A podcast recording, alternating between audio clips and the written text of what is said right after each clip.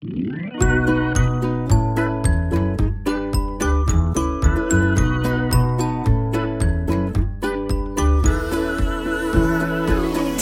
und das Quatschmonster sind beste Freunde, ist doch klar. Schaukeln über Häuser, fliegen auf dem Fahrrad zum Mond. Hey du da! Ich bin Matt und ich habe diese Geschichte geschrieben, die du gleich hören wirst. Das heutige Kapitel heißt Auf der Stelle, weil Tilda in eine Situation gerät, in der sie etwas tun soll und alle von ihr erwarten, dass sie es tut und dass sie sich damit beeilt. Das setzt sie ganz schön unter Druck und wir werden sehen, wie sie damit umgeht. Aber Kinder und Erwachsene finden sich ständig in solchen Situationen wieder. Meistens ist es das Kind, das etwas tun soll, was der Erwachsene für ganz einfach hält. Kennst du das? Zieh deine Schuhe an, zieh dich an, iss dein Essen. Und dann üben wir Erwachsenen eine Menge Druck aus, indem wir dem Kind sagen, Komm schon, beeil dich. Nein, nicht so. Du machst es falsch. Ja, wir kommen noch zu spät. Und man kann es in meiner Stimme hören, da ist eine Menge Druck auf das Kind ausgeübt worden. Also spreche ich jetzt mit dem Erwachsenen. Wie können wir das besser machen?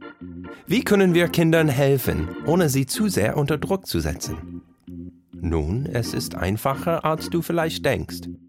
Wissenschaftler haben eine Technik entwickelt, die wir anwenden können.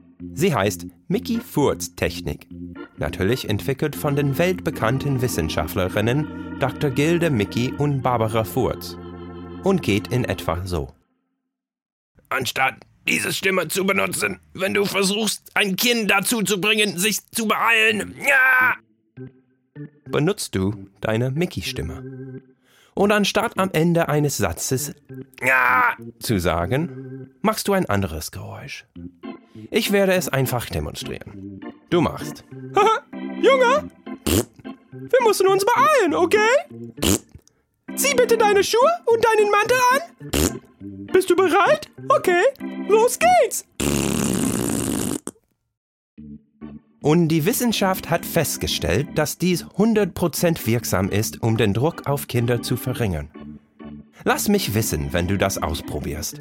Es würde mich interessieren, ob es bei dir funktioniert. Lass mich auch wissen, ob dir das nächste Kapitel von Tilde und Quatschmonster gefällt, weil jetzt kommt es.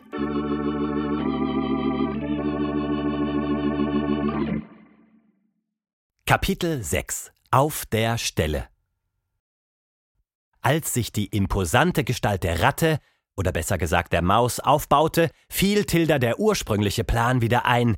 Sie hat Angst vor Menschen, hatte Quatschmonster gesagt. Tilda fragte sich allerdings, ob das auch für verängstigte Kinder in der Größe eines Käfers galt. Quatschmonster lehnte sich zu ihr herüber und flüsterte Das ist deine Chance. Tildas Herz klopfte.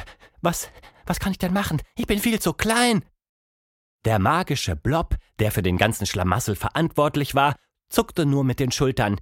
Tu irgendwas, was Menschen tun, aber angsteinflößendes. Zum Beispiel. Plappi Quasselaffe legte Tilda eine Pfote auf die Schulter. Ich habe beobachtet, dass Menschen oft solche Dinge tun wie über das Wetter reden, Bücher lesen, essen oder Essen vorbereiten und so weiter. Du musst dich nur wie ein ganz normaler Mensch verhalten und die Maus wird vor Angst erzittern. So unter Druck gesetzt, wusste Tilda gar nicht, ob sie sich wie ein normaler Mensch verhalten könnte. Okay, seufzte sie und versuchte eine Ausrede zu finden. Aber sie, sie kann mich wahrscheinlich nicht einmal sehen. Also dafür kann ich sorgen, flötete Quatschmonster und schnippte mit den Fingern.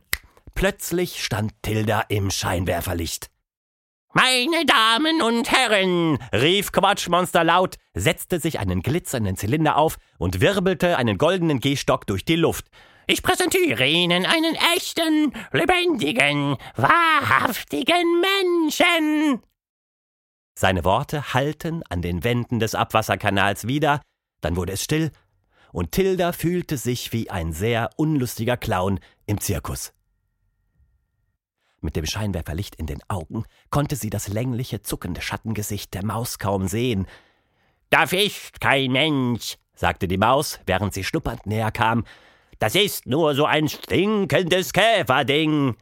Würde ein stinkendes Käferding das hier machen?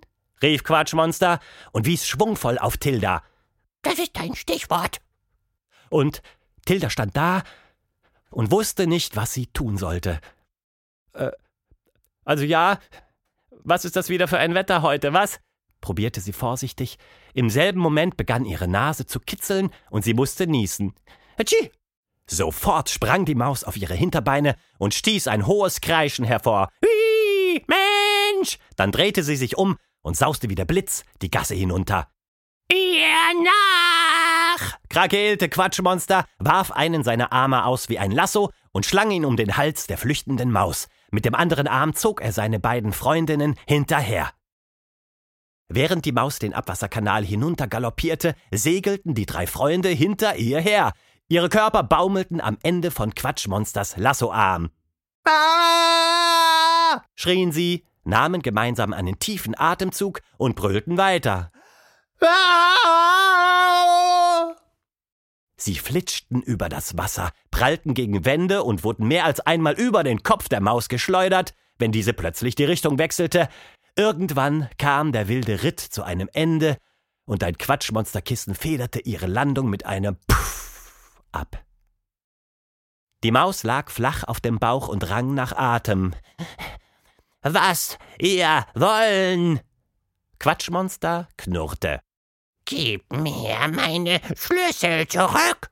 Ich habe keinen. In einer funkelnden Staubwolke ließ Quatschmonster sich und seine beiden Freundinnen zurück in ihre eigentliche Größe wachsen. Die Abwasserkanalwelt, die bis eben noch so riesig erschien, wurde plötzlich klein und eng. Tilda saß auf dem Boden und drückte ihre Knie an die Brust. Plappi Quasselaffe kauerte zwischen ihren Beinen und zwischen ihnen und den Wänden eingequetscht war Quatschmonster. Die jetzt winzige, mausgroße Maus zitterte vor Panik. Okay, okay, ich zeige euch das Geheimversteck, quiekte sie. Einige Minuten später, als sie gemeinsam durch die Kanäle liefen, begann die Maus ihnen von den Pöbelmonstern zu erzählen, die tief in der Kanalisation wohnten. Ich helfe Pöbels, bringe Computernetze. Sie sehen die Schlüssel, wollen die Schlüssel, aber nee, sage ich, nicht alle. Habe einen für dich. Sie haben den Rest. Was ist ein Computernetz? fragte Plappi. Ist das sowas wie äh, eine Falle, um Menschen zu fangen? Pöbels machen Menschen verrückt mit Computernetzen. Eins ist im Haus da oben. Die Maus zeigte in die Oberwelt. Es hat Computernetz, macht Menschen so wütend. Sie blieb stehen und rieb freudig ihre Klauen. Tilda war völlig verwirrt. Was, wo, wo meintest du, bringst du uns hin?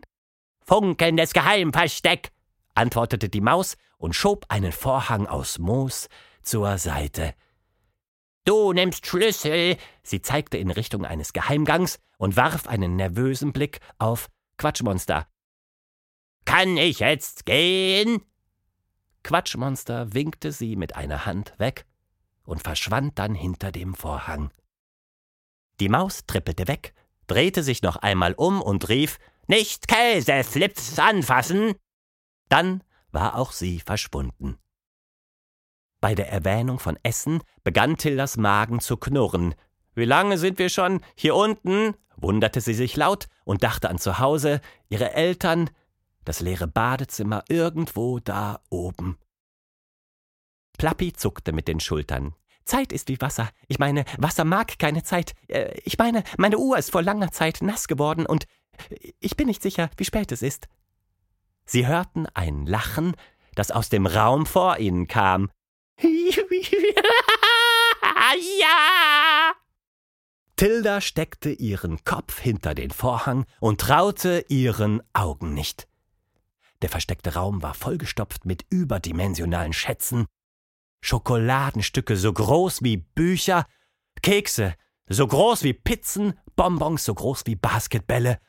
Überall hingen riesengroße Schmuckstücke, lange bunte Ketten und funkelnde Plastikbänder.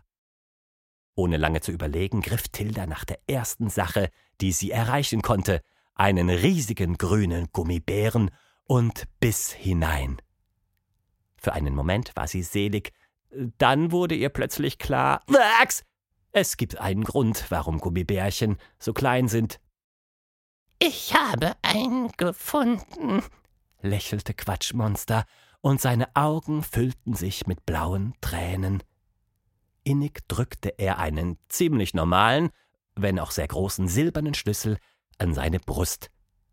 Das ist der Schlüssel für mein Fahrrad, sprudelte das überglückliche Wesen hervor. Und was ist mit den anderen Schlüsseln? fragte Tilda. Bevor das zufriedene Monster antworten konnte, schallte ein entferntes Klingeln durch Zeit und Raum. Irgendwo ganz weit oben klingelte der Maustimer. Das ist unser Zeichen, oder? fragte Quatschmonster und schmiss den übergroßen Schlüssel irgendwie in seine Geheimtasche. Dann schlang das fällige pinke Wesen zwei elastische Arme um seine Freunde, gab jedem einen dicken, schmatzenden Kuss auf die Wange und begleitete sie zurück zum Moosvorhang. Danke, ihr beiden. Wir sehen uns bald, ja? Äh, was meinst du mit wir? Aber kaum war Tilda durch den Vorhang getreten, fand sie sich plötzlich in ihrem Badezimmer wieder und starrte in ihr Spiegelbild über dem Waschbecken.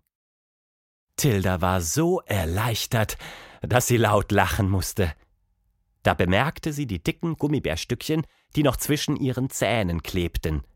Mit einer zitternden Hand griff sie nach ihrer Zahnbürste und stellte fest, dass sie durch eine neue ersetzt worden war, fast genauso, nur mit einem winzigen, goldenen Knopf am Griff. Sie drehte den Knopf, und ein Dutzend Roboterarme sprangen hervor, die in wenigen Sekunden ihre Zähne putzten und polierten, die Zahnzwischenräume säuberten und ihren Mund ausspülten.